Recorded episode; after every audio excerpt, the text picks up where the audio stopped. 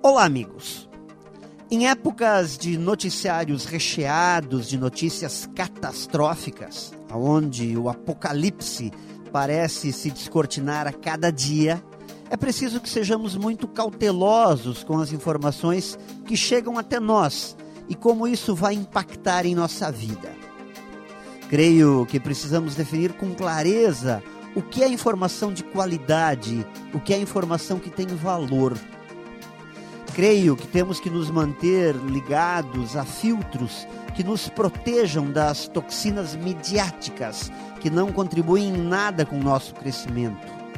Definir o que ler, o que assistir, o que ouvir e definir o que comentar.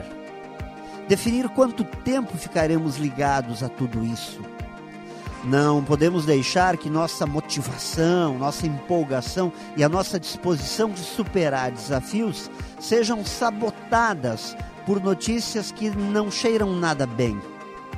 Informação não pode deformar nossa vontade de realizar. Muito pelo contrário, seu papel é nos impulsionar a fazer cada vez mais, a fazer cada vez melhor.